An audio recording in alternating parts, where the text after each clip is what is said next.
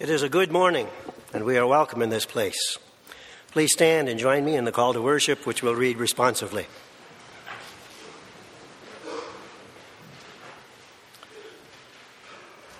Mighty God, we do not yet see the glory you plan for all humankind, but in faith we do see Jesus.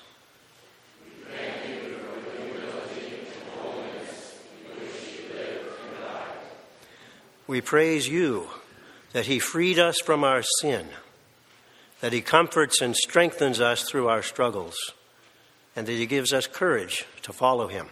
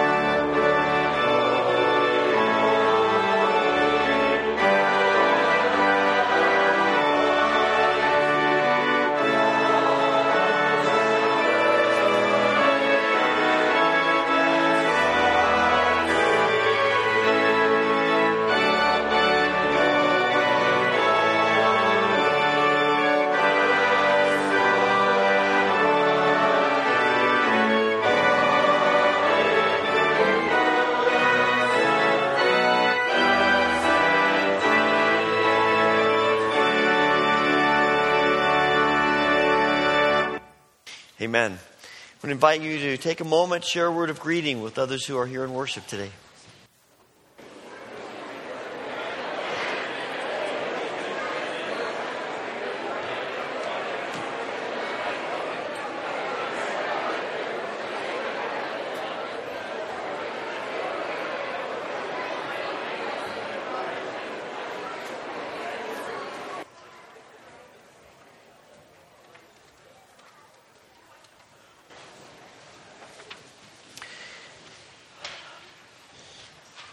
There are uh, just a few announcements in the bulletin to bring to your attention. Um, there are no activities tonight or uh, throughout this week. They will resume uh, the week following. Uh, next Sunday morning, again, we will gather for one worship service at 10 o'clock, and then as you see in the schedule, uh, beginning on the 19th, we'll move back to our uh, regular schedule of three worship services on Sunday morning. Uh, there are uh, a number of prayer concerns in the bulletin. I do want to remember to pray for uh, those who are grieving, for uh, Ruth Tucker's family after her funeral yesterday, and also the death of Steve Castor this week. Uh, had a procedure Monday morning and didn't come out of that and died Thursday evening. So there are no arrangements yet for services for Steve. Uh, that we will announce those as we have them, but I know that Carol and the family would certainly appreciate our prayers at this time, as well as praying for other needs of uh, this area as well as our world as we ask for God's grace in powerful ways.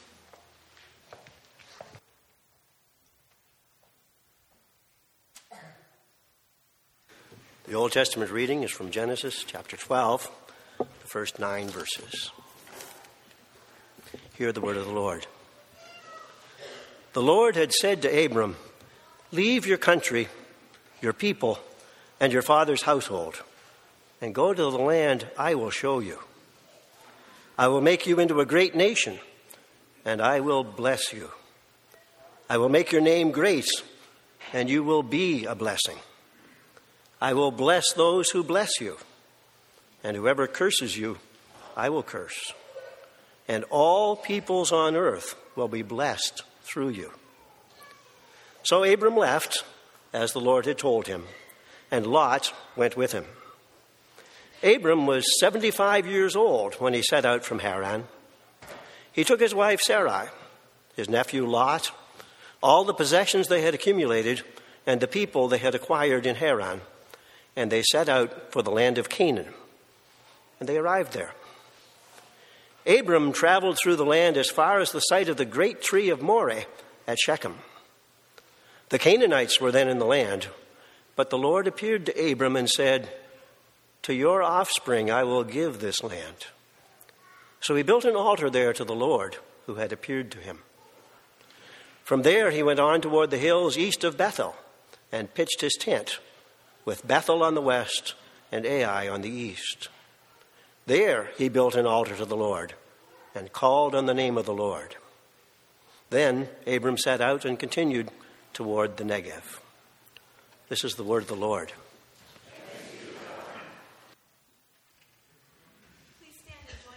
Continue in worship together.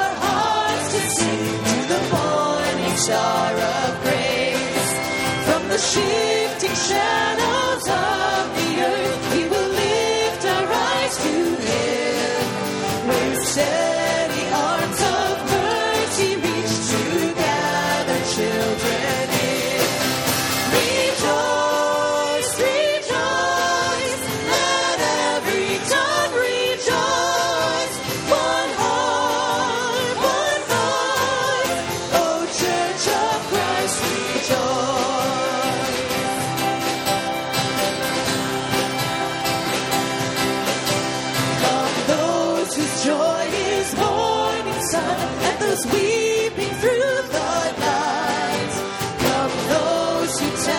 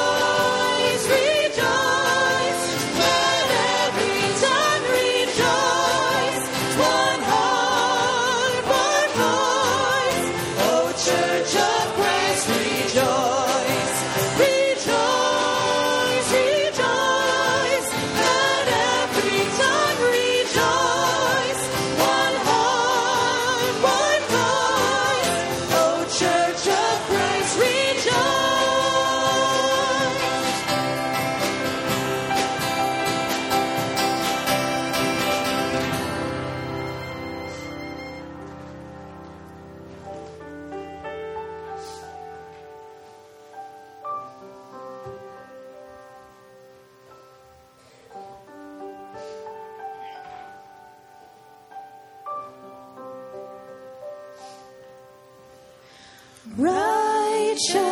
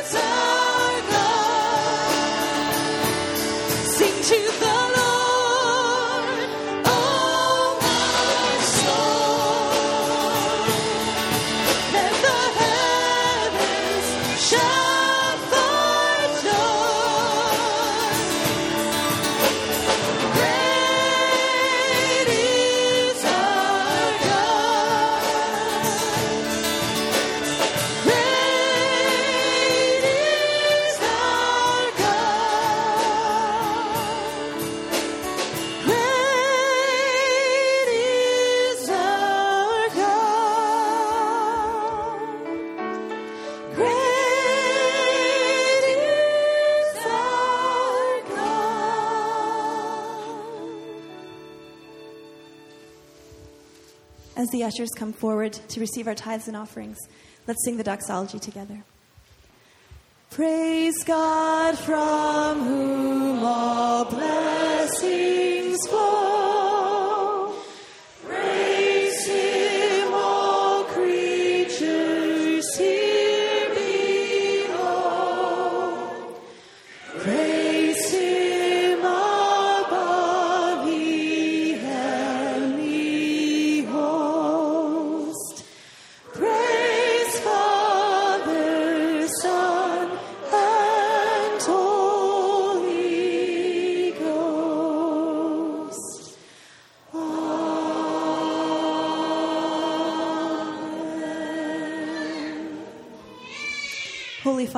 Before you today, acknowledging all that you have done for us.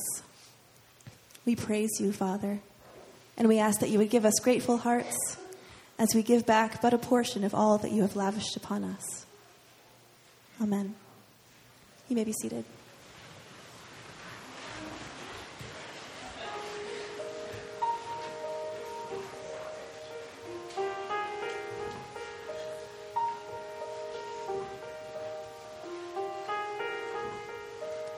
Every evening sky, an invitation to trace the pattern stars.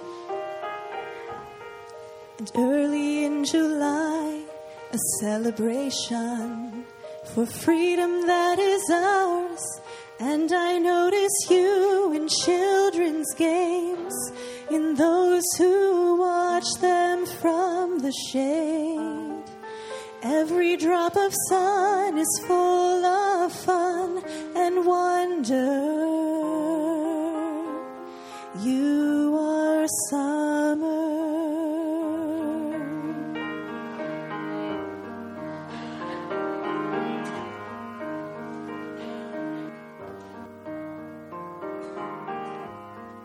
And even when the trees have just surrendered to the harvest time, forfeiting their leaves in late September and sending us inside. Still, I notice you when change begins, and I am braced for colder winds. I will offer thanks for what and what's to come.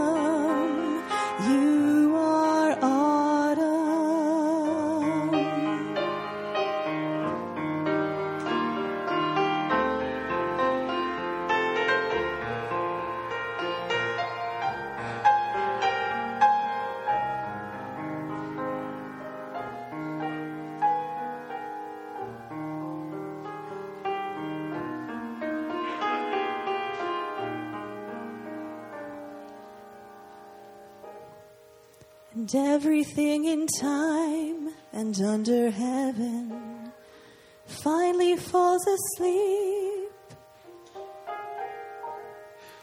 Wrapped in blankets white, all creation shivers underneath.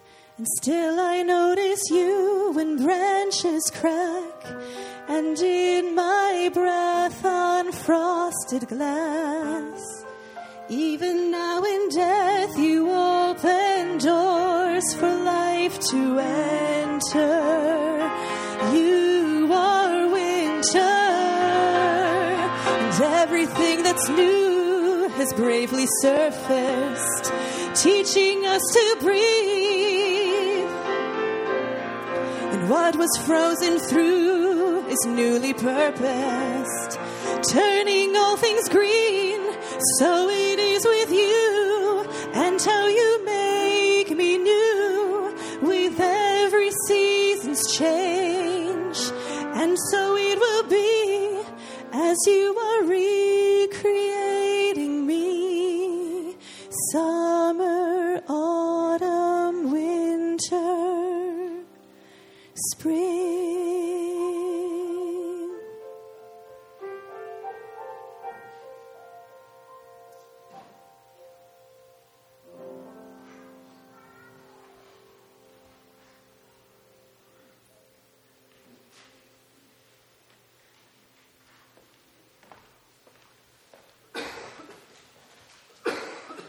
God who creates all the seasons and works in our lives invites us to come to Him in prayer. As we spend time praying together, if you'd like to use the altar rail as a place where you come and offer your prayers, please join me.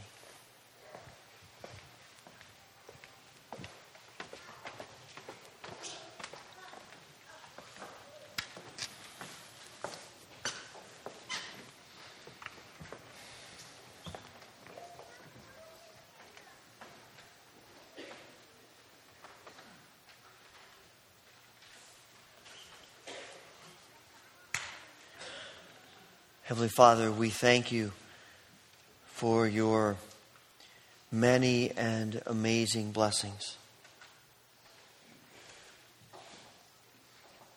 We thank you for all the ways in which you have worked in our lives in this past year. In the difficult times, you have been with us. In the joyous times, you have been the reason. You've been our strength, our help, our rock, our redeemer, our fortress. And we come with grateful hearts today. Father, as we enter this new year, we are excited about the possibilities before us. And we recognize our need for you in each and every moment. We ask that you will give us grace to seek you and to follow you. Father, we pray for many among us who are suffering from the frailties, the infirmities, the, the difficulties of this world. We pray that you will heal all who are struggling with illness and pain. We pray for all who are grieving a recent death. We ask that you will comfort each one with your presence, and we pray that you will help us to be channels of love and support to one another through your grace. Father, we also pray during this particularly cold time. We pray for those who do not have the resources to handle it. We pray for people who have no permanent shelter, for those who have no regular means of food and drink. And we pray that you will help your people here and in all places to be mindful and active toward people who are in need, particularly at this time.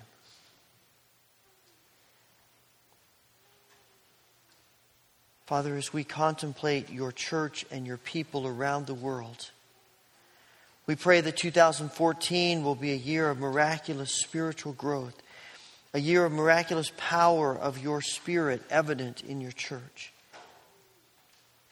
We pray that the witness of your people, the witness of love and compassion, of truth and mercy, of humility and service, will permeate into every corner of the world and that more and more people will come to know the joy of life with you. Father, we pray all of this in the name of Jesus Christ, our Lord, our Savior, and the one who gives us the model for prayer, which we now pray together. Our Father, who art in heaven, hallowed be thy name. Thy kingdom come. Thy will be done on earth as it is in heaven. Give us this day our daily bread, and forgive us our debts as we forgive our debtors. And lead us not into temptation, but deliver us from evil. For thine is the kingdom and the power, the glory forever.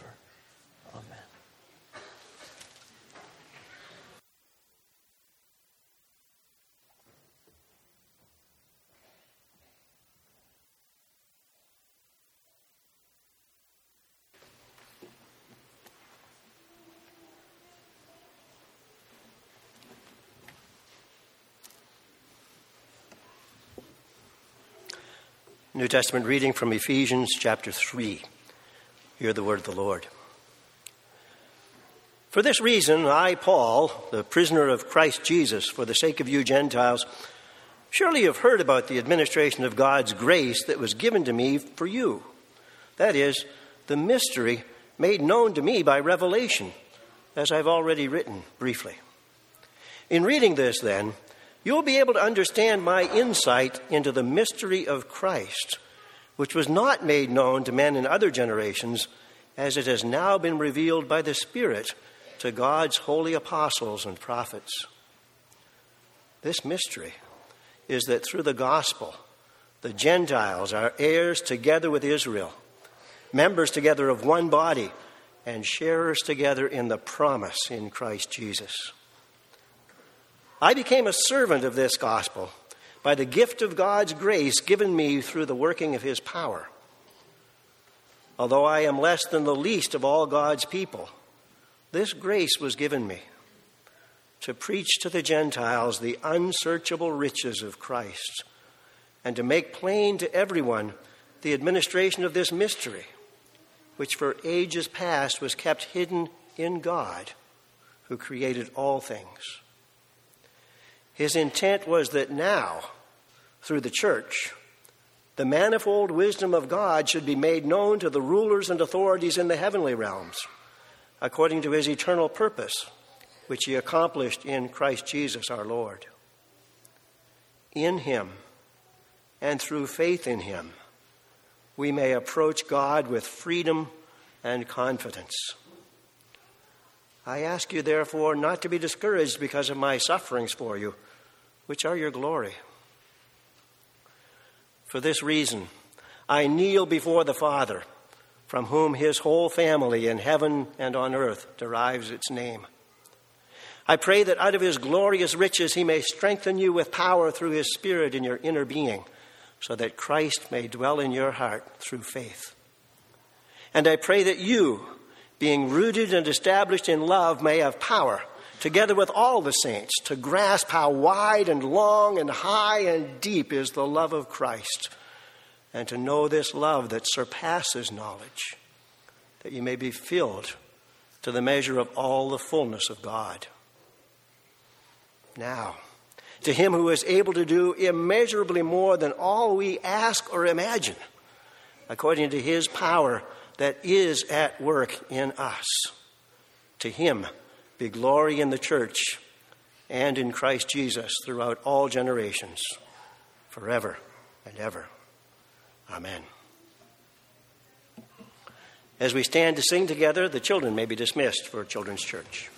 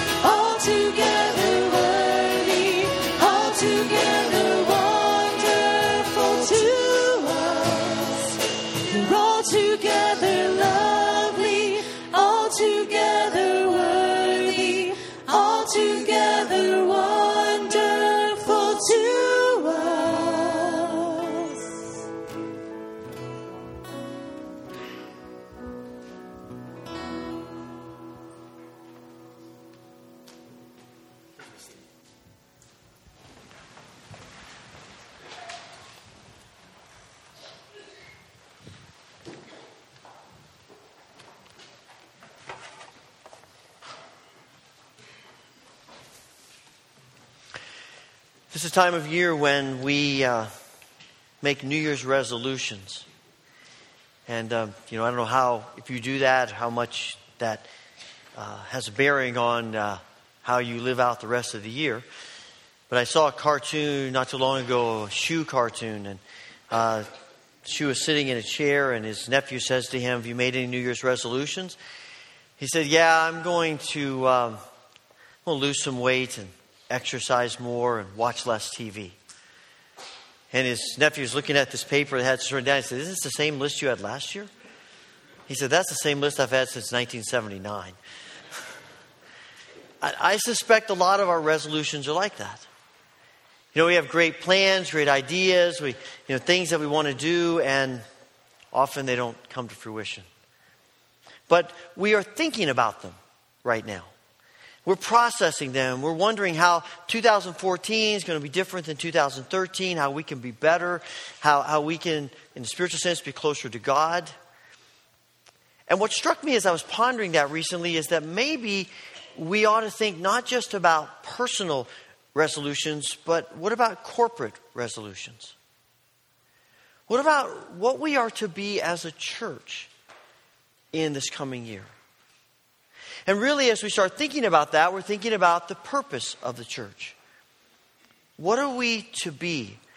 And, and, and what are we to look like? And, and at this time of year where we're just on the brink tomorrow of beginning of, of Epiphany, which is the time when we celebrate how God reveals himself to the world, we are particularly thinking about how do we as the church reveal Christ to the rest of the world? What should that look like? There are lots of things that we could talk about, lots of things we could say in terms of the purpose of the church. But one of the thoughts that has come to my mind as we are on the brink of Epiphany is thinking about the Magi in the middle of the Christmas story. the season of Epiphany typically focuses on the baptism of Jesus and upon the Magi in the middle of the birth story. And, and the Magi remind us that Christ comes not for a select group of people.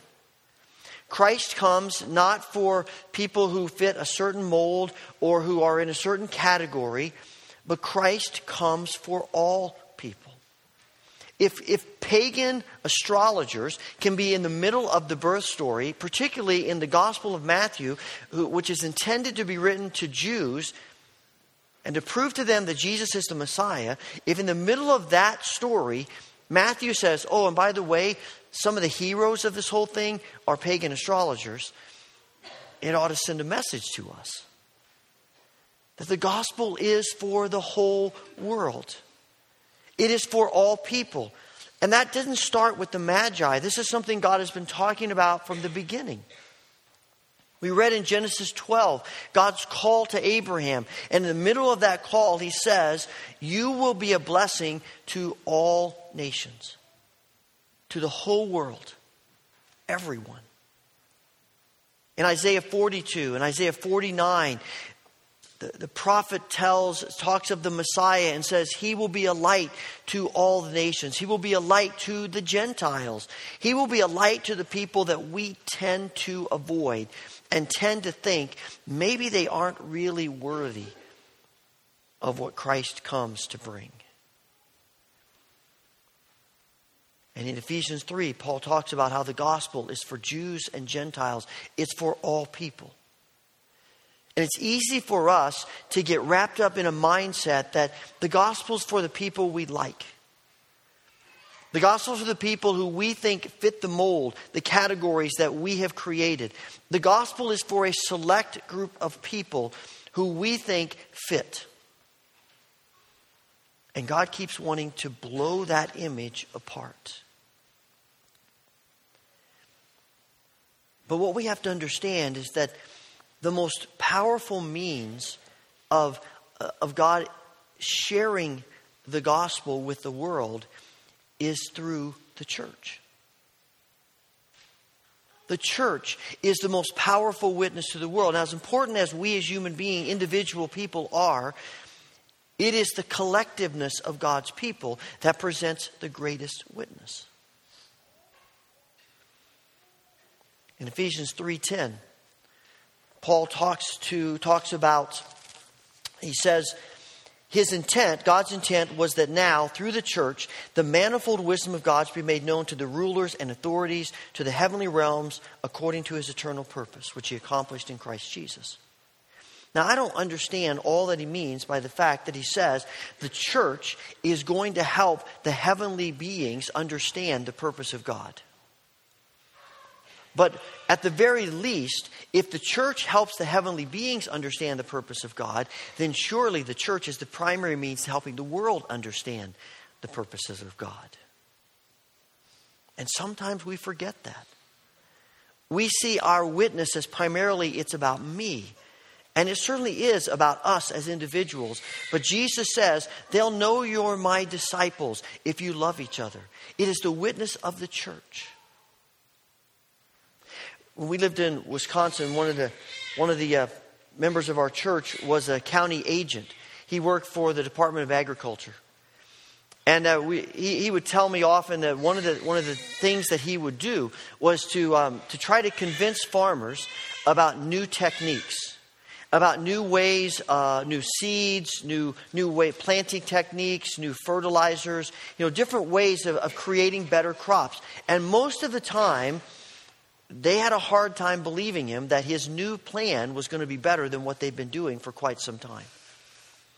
And so they, they figured out that the best way to, to help farmers see it was to show them.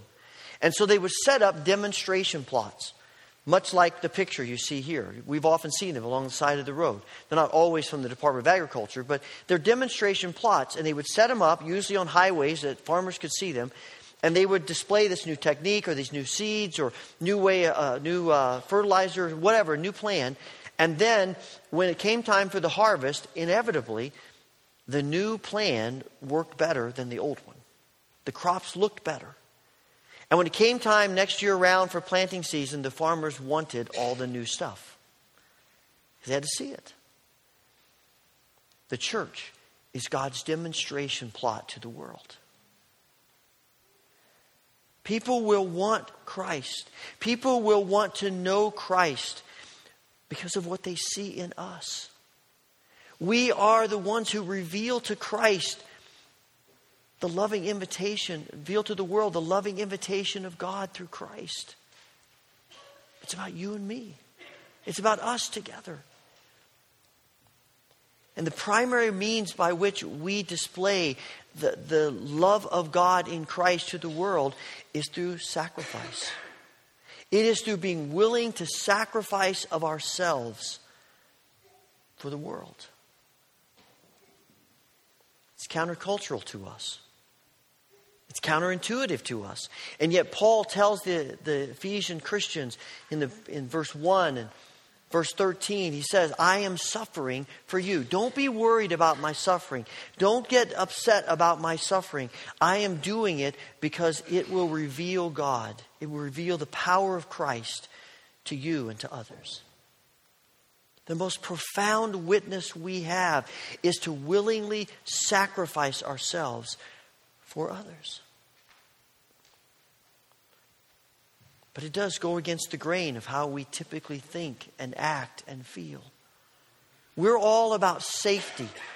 We're all about, about trying to minimize risks.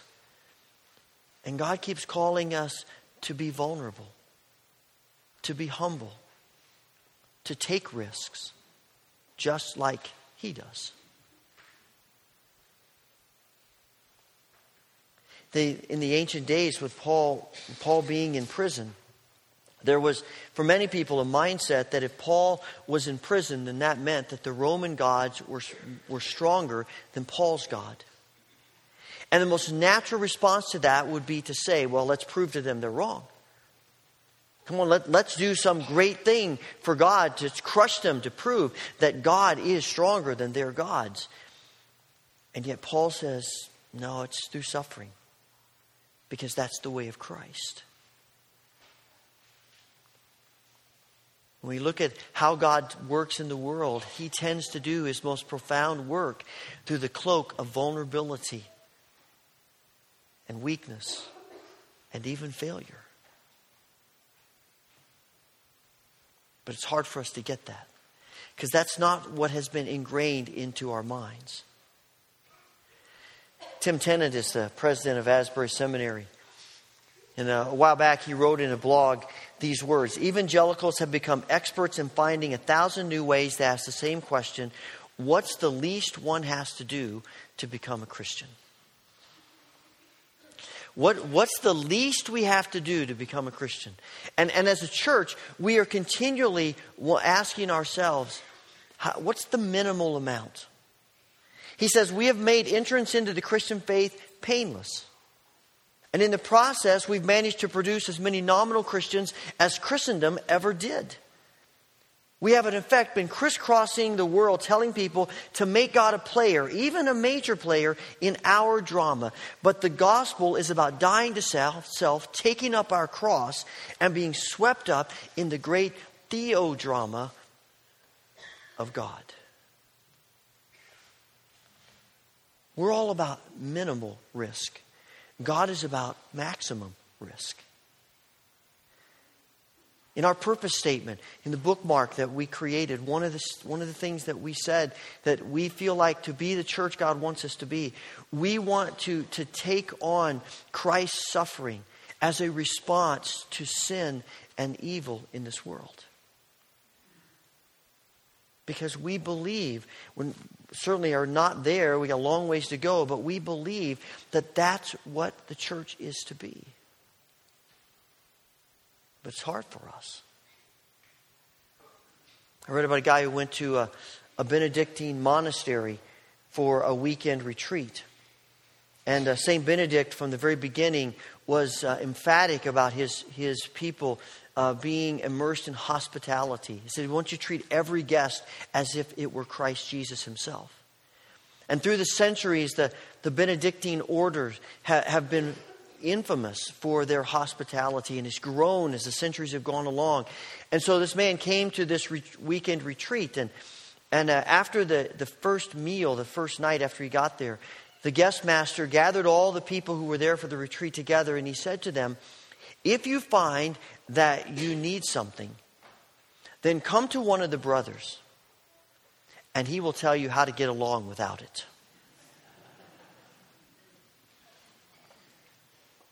And he thought, whoa, wait a second.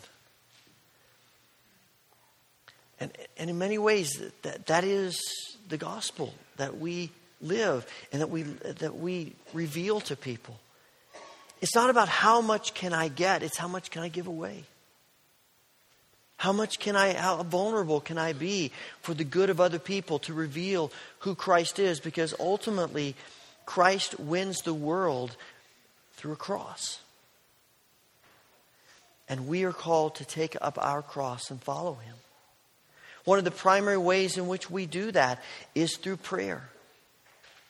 To be able to see uh, our prayers, uh, our intercessory prayer, as sacrifice. To pray, to, to pray intercessory prayers is to stand in the gap for people. It is to take on upon ourselves willingly the pain and the hurt and the agony that other people are experiencing and to stand in their place for them. And we are, you know, we are great at, at offering words of praise to God, and we're, and we're great at, at offering prayers for God to do things in people's lives. We struggle, I think, with that kind of intercessory prayer because it's painful and it's hard. We're trying to avoid pain. And Christ is calling us to be willing to take it on. Because nothing will reveal the nature, the love, the purposes of God than seeing the church willingly take this upon ourselves for others.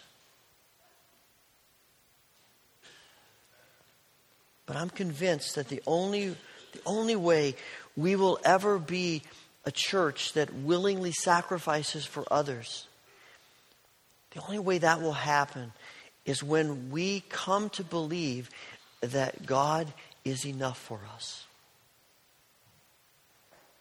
This last section of Ephesians 3 is one of the most beautiful passages in, in, that Paul writes. And he talks about kneeling before the Father. He talks about, about coming to the Father and, and experiencing the love of Christ just overwhelming him. He says in, in verses um, 18 and 19, he said, I pray that you, being rooted and established in love, may have power together with all the saints to grasp how wide and long and high and deep is the love of Christ, and to know this love that surpasses knowledge, that you may be filled to the measure of all the fullness of God. So I want you to grasp God's love. I want you to know the fullness of all the height and depth and length and breadth of God's love. And it's only when we begin to grasp the fullness of God's love that we can begin to give it away. And when he says, I want you to know this, I want you to grasp it, we tend to think of that as mental knowledge, and that's important, but it's really more experiential. That it gets into our whole being. It's not just something we know about, it is something we experience. I, I spent you know, first 18 years of my life at various times reading about mountains. I grew up in southern Indiana. When we talk about mountains, you know, we're talking about hills that you can't see over. You know, and southern Indiana is a little more hilly than northern Indiana, but, you know, there's not a lot there. And, and you know, but I, I remember reading and seeing pictures of, of great mountains. And then at the age of 18, our family moved to Oregon. I will never forget driving down Interstate 86 along the Columbia River, which is one of those beautiful drives you'll ever take in your life. Driving along the Columbia River, coming around a bend, and there was Mount Hood. I mean, I'm telling you this right now, and and I am, the hair on the back of my neck is standing up. My pulse is beginning to race because that's exactly how I felt in that moment.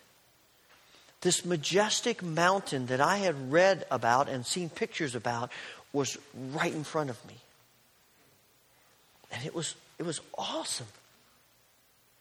And I made that drive dozens and dozens of times through the years, and every single time I came around that bend, same thing.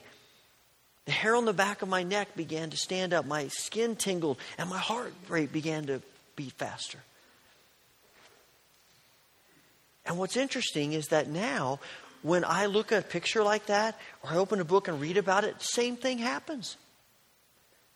I start feeling that same thing again because I've actually seen it. And I think there's something of that of what Paul is wanting us to experience. Not just to read about it, not just to think about it, but to truly experience the fullness of the depth and the height and the breadth and the length of God's love for us. Because when we begin to understand how deeply God loves us, we can give it away. We have become absorbed by God's love, and it changes us. It gives us freedom to be vulnerable and to take risks because it's God's love. Eugene Peterson tells about some friends who, about 25 years ago, adopted a little five year old girl from Haiti. Her family had been uh, tragically killed in an automobile accident, and she had, she had absolutely no family left. And, and so they adopted her. On the first night after they brought her home to their home in Arizona, they were sitting, sitting around the table, and they had two teenage sons as well. And they were sitting, the five of them were sitting around the table, and there was a, a platter of pork chops and a big bowl of mashed potatoes. And when the food went around the table the first time, and everyone had had some, the two teenage boys cleared off the platter of pork chops and finished off the, the bowl of mashed potatoes, and all the food was gone. And Fred and, and Carol noticed that Addie, this little girl they just adopted, seemed like something was wrong with her. She got very quiet. And, and they guessed that maybe it had something to do with the food. And they were right. So Carol took her by the hand and walked her into the kitchen, opened up the drawer where they kept the bread, and showed her three loaves of bread in this drawer. And then they went to the refrigerator and she opened the refrigerator and she showed her a couple of cartons of milk and juice and, and jams and jellies and eggs and all kinds of vegetables. And then they went into the pantry and she showed her the cans of food in the pantry and fresh vegetables they were storing there and boxes of mixes and food. And then they went to the freezer and she opened it up and showed her two or three chickens and, and some, some beef and a couple things of ice cream. And she looked this little girl in the eye and she said, I know it's hard for you to understand, but there's plenty of food. It's not going to run out. And it took her a while to come to realize that because all of her life, once the food was gone, it might be days before she saw any other food. But it took her a while, but eventually she came to the point where she was at peace with that and she didn't see her brothers at the table as rivals anymore. There was enough. And I think Paul is trying to help us understand that there is always enough of God's love. And when you know there's enough, you can give it away freely. Because there's always, always, always enough. And we can give it away to people that we think deserve it. And we can give it away to people that we're not sure if they do deserve it. We can give it away to people who agree with us. We can give it away to people who disagree with us. We can give it away to people who, who love us, and we can give it away to people who have hurt us. We can give it away. Individually and corporately, because there is always, always, always enough.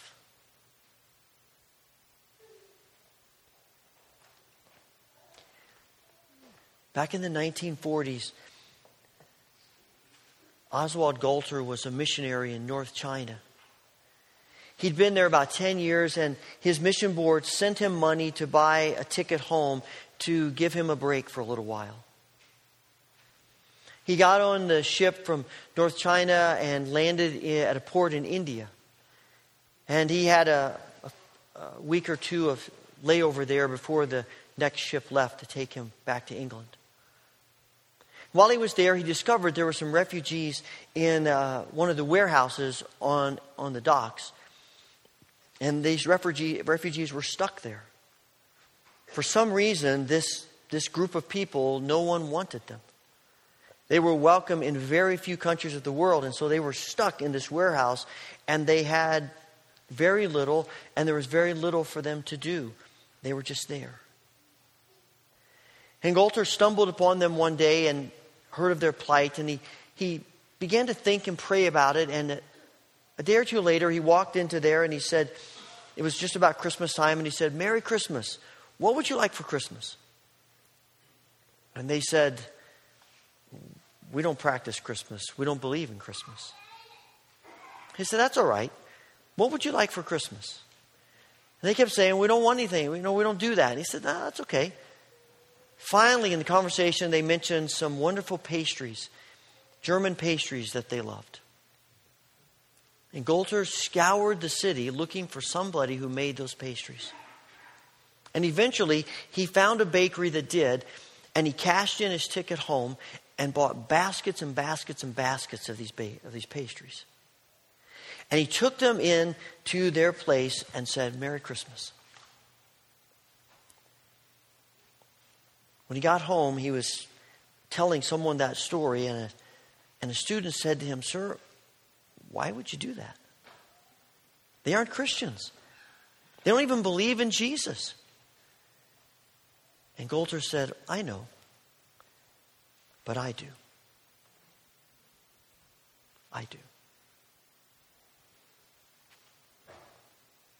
Now we're standing on the brink of these two seasons Christmas, in which God comes in Christ to bring salvation to the world, An Epiphany, where we are called as the church to reveal and to communicate the loving invitation of God in Christ. So, to whom might God be calling us to be a demonstration plot? And how might God want us to willingly sacrifice so that they might see? Let's take a moment just of silence to listen to God as He speaks into our hearts.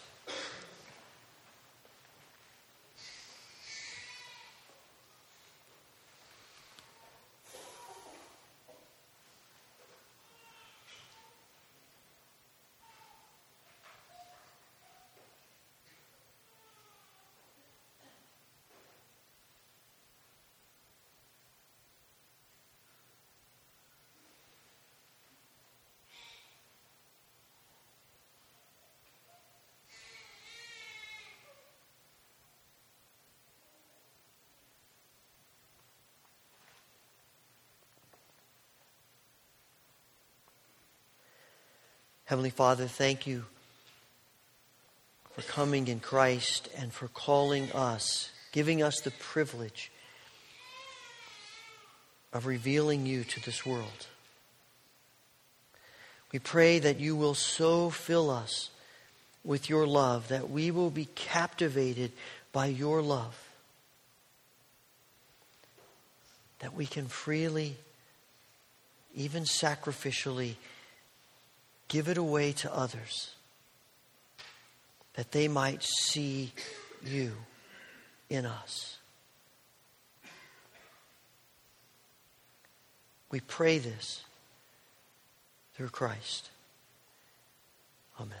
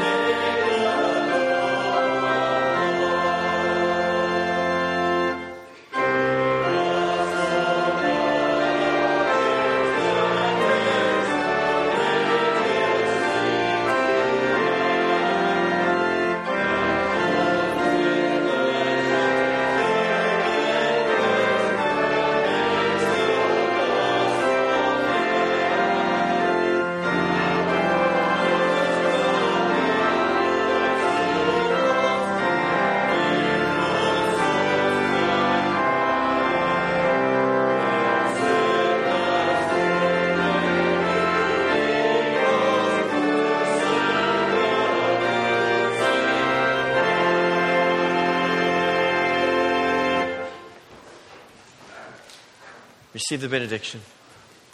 May the Lord bless you and keep you. May the Lord make his face shine upon you and be gracious unto you. May the Lord turn his face toward you and give you peace. Amen.